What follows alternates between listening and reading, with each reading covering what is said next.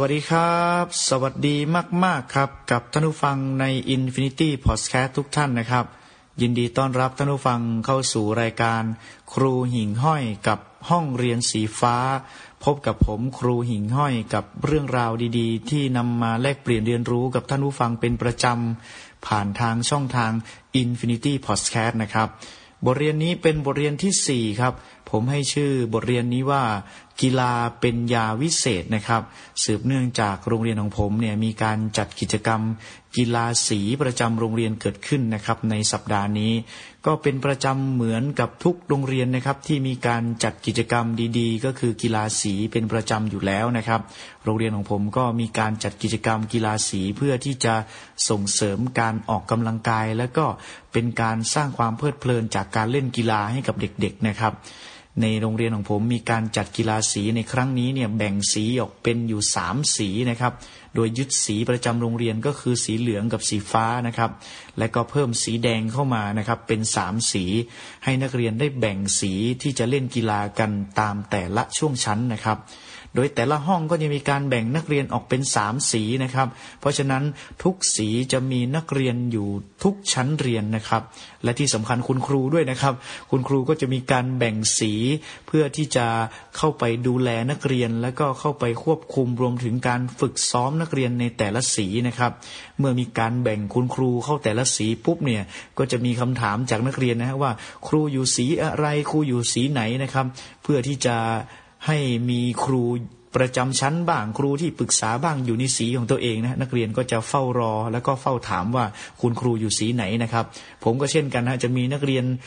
ที่สอนอยู่ในชั้นมัธยมตอนต้น แล้วก็มีนักเรียนชั้นประถมนะฮะคอยมาถามว่าครูอยู่สีไหนครับ ครูอยู่สีไหนคะนะฮะผมพยายามจะบ่ายเบี่ยงนะฮะแล้วก็ตอบเป็นติดตลกว่าครูอยู่สีสเกตบ้างครูอยู่สีทนได้บ้างอะไรประมาณนี้นะฮะให้กับนักเรียนไปนักเรียนก็จะคอยถามอยู่ตลอดนะฮะว่าอยู่สีอะไร แต่สุดท้ายก็จะ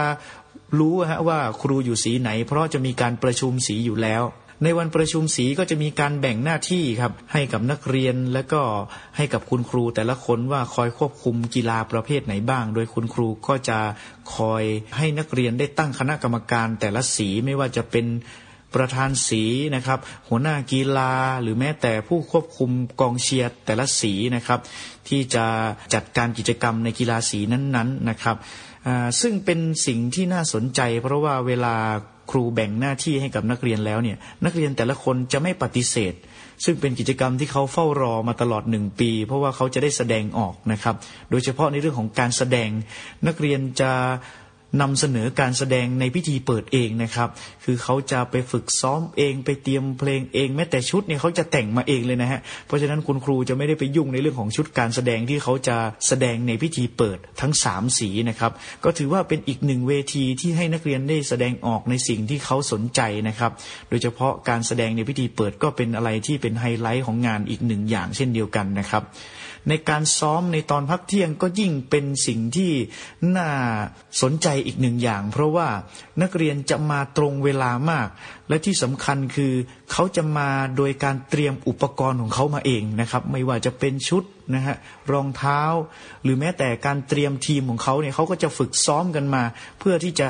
ตรียมพร้อมในการแข่งขันกีฬาสี คือจริงจังมากนะฮะในการแข่งขันกีฬาในครั้งนี้นะครับ เพราะว่าแต่ละคนจะมีบทบาทแล้วก็จะมีหน้าที่นะครับ อย่างที่บอกไปในข้างต้นคือเราพยายามจะให้นักเรียนทุกคนเนี่ยมีส่วนร่วมในกีฬาในครั้งนี้ เพราะฉะนั้นทุกคนจะได้เล่นกีฬา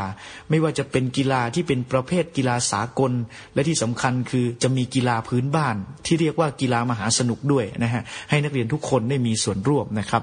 พอมาถึงวันเปิดพิธีเปิดปุ๊บเนี่ยอันคุณครูจะนัดหมายนะฮะในการนัดหมายเจ็ดโมงเช้าเพื่อเตรียมความพร้อมเนี่ย ผลปรากฏว่านักเรียนมาก่อนเวลานะฮะ คือประมาณหกโมงครึ่งนี่ได้ยินเสียงเต็มโรงเรียนแล้ว ทุกคนมานี่พร้อมกับชุดกีฬาครบพร้อมตามสีของตนเองเรียบร้อยนะครับใครแต่งกายในชุดไหนบางคนการแสดงพิธีเปิด ใครเป็นกองเชียร์แต่งกายมาเรียบร้อย อาจจะมีบางคนที่คุณครูแต่งกายให้บ้างนะครับ แต่งตัวให้บ้างรวมถึงตกแต่งใบหน้า เขียนคิ้วเขียนตาให้ก็จะมีเป็นบางสี แต่บางคนที่แข่งขันกีฬาเขาก็จะเตรียมความพร้อมมาในส่วนตัวของเขาเรียบร้อยนะครับ พอมาถึงการแข่งขันกีฬาปุ๊บเนี่ยคือพร้อมที่จะลงแข่งขันเลยก็ว่าได้นะครับ กีฬาที่มีการแข่งขันในกีฬาสีครั้งนี้ก็จะมีกีฬาฟุตบอลนะฮะมีแฮนด์บอล มีตะกร้อวอลเลย์บอลเปตองนะครับ ก็คือกีฬาสากลที่จะใช้รวมถึงจะคัดเลือกตัวแทนนักเรียนเพื่อจะไปแข่งขันต่อด้วยนะครับ แต่ไฮไลท์ของงานก็คือการแข่งขันกีฬามหาสนุกครับ คือนำเอากีฬาพื้นบ้านเข้ามาแข่งนะครับ ไม่ว่าจะเป็นการวิ่งกระสอบนะครับ การแข่งขันวิ่งผลไม้นะครับ การวิ่งซูเปอร์แมนนะครับ การแข่งขันเรือบกนะครับ ก็คือ เป็นกีฬาที่ให้นักเรียนทุกคนได้มีส่วนร่วมนะครับ แล้วก็คุณครูก็จะได้ลงแข่งกีฬาประเภทนี้ด้วยนะครับ ยกตัวอย่างเช่น กีฬาวิ่งกระสอบก็จะให้คุณครูสีละหนึ่งคนนะครับ ผู้ชายหนึ่งคน ครูผู้หญิงหนึ่งคนนะครับ นักเรียนป .1 ถึงป .3 หนึ่งคนป .4 ถึงป .6 หนึ่งคน นักเรียนมัธยมหนึ่งคน คือพยายามเฉลี่ยให้ทุกคนได้มีส่วนร่วมนะครับ ก็สร้างเสียงเฮฮาและก็ความสนุกสนานเป็นอย่างมากนะครับ ก็มีล้มลุกคุกคานนะครับ ในการวิ่งผลไม้ก็ยิ่งตลก เพราะว่ามีการวิ่งหอบผลไม้ ไม่ว่าจะเป็นแอปเปิลกล้วย ส้ม ส้มโอ อะไรต่างๆพวกนี้นะฮะส่งต่อให้กับเด็กสนุกสนานฮะกีฬาประเภทนี้ เพราะว่าเป็นกีฬาที่เน้นความสนุกสนานอยู่แล้ว นี่คือไฮไลท์ของงานนะครับแต่อีกหนึ่งอย่างที่เป็นไฮไลท์ก็คือในวัน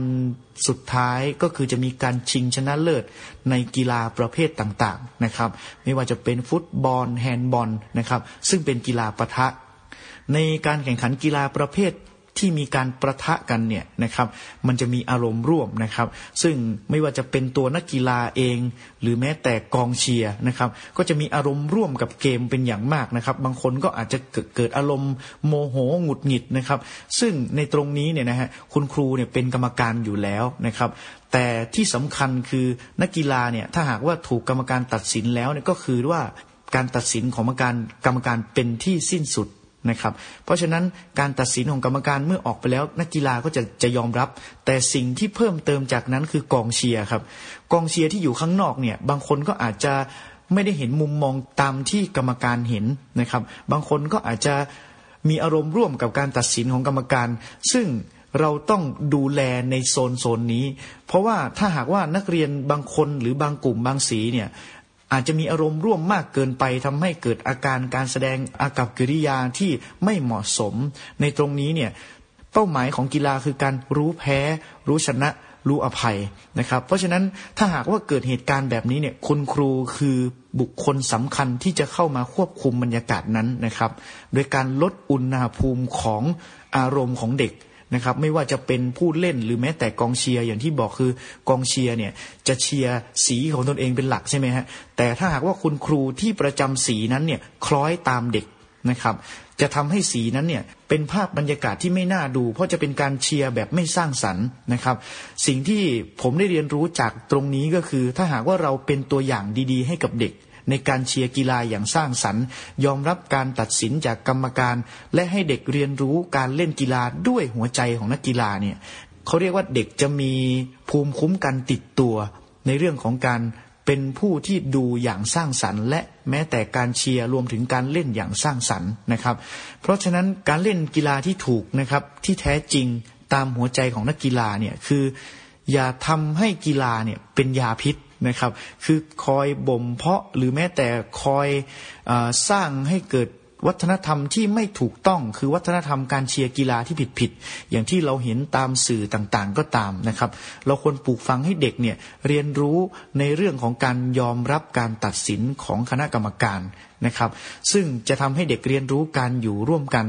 ในสังคมเนี่ยด้วยการเล่นกีฬา โดยให้เด็กเนี่ยรู้จักเรียนรู้การมีมิตรภาพซึ่งกันและกัน เพื่อให้กีฬานั้นออกมาเป็นกีฬาที่เป็นกีฬาเป็นยาวิเศษอย่างแท้จริงนะครับ อันนี้คือสิ่งที่ได้เรียนรู้จากการแข่งขันกีฬาสีในครั้งนี้นะครับ ก็อย่างที่บอกนะครับว่าถ้าหากว่าเราเป็นตัวอย่างที่ดีให้กับเด็ก และก็ที่สำคัญคือเด็กก็คือเด็กนะฮะ เวลาเห็นกีฬามันก็จะมีอารมณ์ร่วมเป็นธรรมดานะครับ ยิ่งกีฬาในการแข่งขันนั้น เพื่อนเราเป็นคนแข่งด้วยน้องเราเป็นคนแข่งด้วย หากมีการประทะได้รับอาการบาดเจ็บก็ตามหรือแม้แต่ว่ากรรมการตัดสินแล้วเรามองว่ามันเป็นจุดที่ทำให้เกิดการเสียเปรียบต่อสีตัวเองเนี่ยคุณครูคือบุคคลสำคัญมาก ในการควบคุมและก็ลดอุณหภูมิของอารมณ์เด็ก และ เพิ่มเติมข้อคิดให้กับเด็กว่าการเชียร์กีฬาควรเชียร์อย่างสร้างสรรค์ และให้เด็กเรียนรู้การเล่นกีฬาด้วยหัวใจนักกีฬา อันนี้คือสิ่งที่นำมาฝากและก็เป็นข้อคิดดีๆนะครับจากการจัดกิจกรรมกีฬาสีในครั้งนี้นะครับอย่างที่เราทราบกันนะครับว่าการเรียนรู้เนี่ยไม่ได้มีเฉพาะในห้องเรียนนะครับ ทุกกิจกรรมที่จัด ในโรงเรียนเนี่ยซึ่งถือว่าโรงเรียนเป็นศูนย์บ่มเพาะเยาวชนที่จะก้าวขึ้นมาเป็นพลเมือง คุณครูจึงเป็นบุคคลที่สำคัญที่สุดในการร่วมสร้างพลเมืองที่ดี เพื่ออยู่ร่วมกันในสังคมต่อไปนะครับ สุดท้ายนี้ก็มีของฝากจากครูหิ่งห้อยเช่นเดียวกันนะครับ วันนี้เป็นของฝากที่เป็นสุภาษิตล้านนา มีอยู่ว่ากลมอบะห้อนบะเป็นแต่ไหมันเป็นแต่ไฟบะใจก้นหมอ ซึ่งหมายความว่าอย่าด่วนตัดสินสาเหตุของปัญหาควรพิจารณาให้รอบคอบเสียก่อนนะครับ อันนี้คือสิ่งดีๆ ที่นำมาฝากกับท่านผู้ฟังในวันนี้นะครับ สุดท้ายนี้ต้องขอกราบขอบพระคุณท่านผู้ฟังทุกท่านนะครับ ที่ร่วมรับฟังและร่วมติดตามในรายการครูหิ่งห้อยกับห้องเรียนสีฟ้านะครับ พบกันใหม่ในบทเรียนต่อไปสำหรับวันนี้ขอบคุณและสวัสดีมากครับ ขอบคุณครับ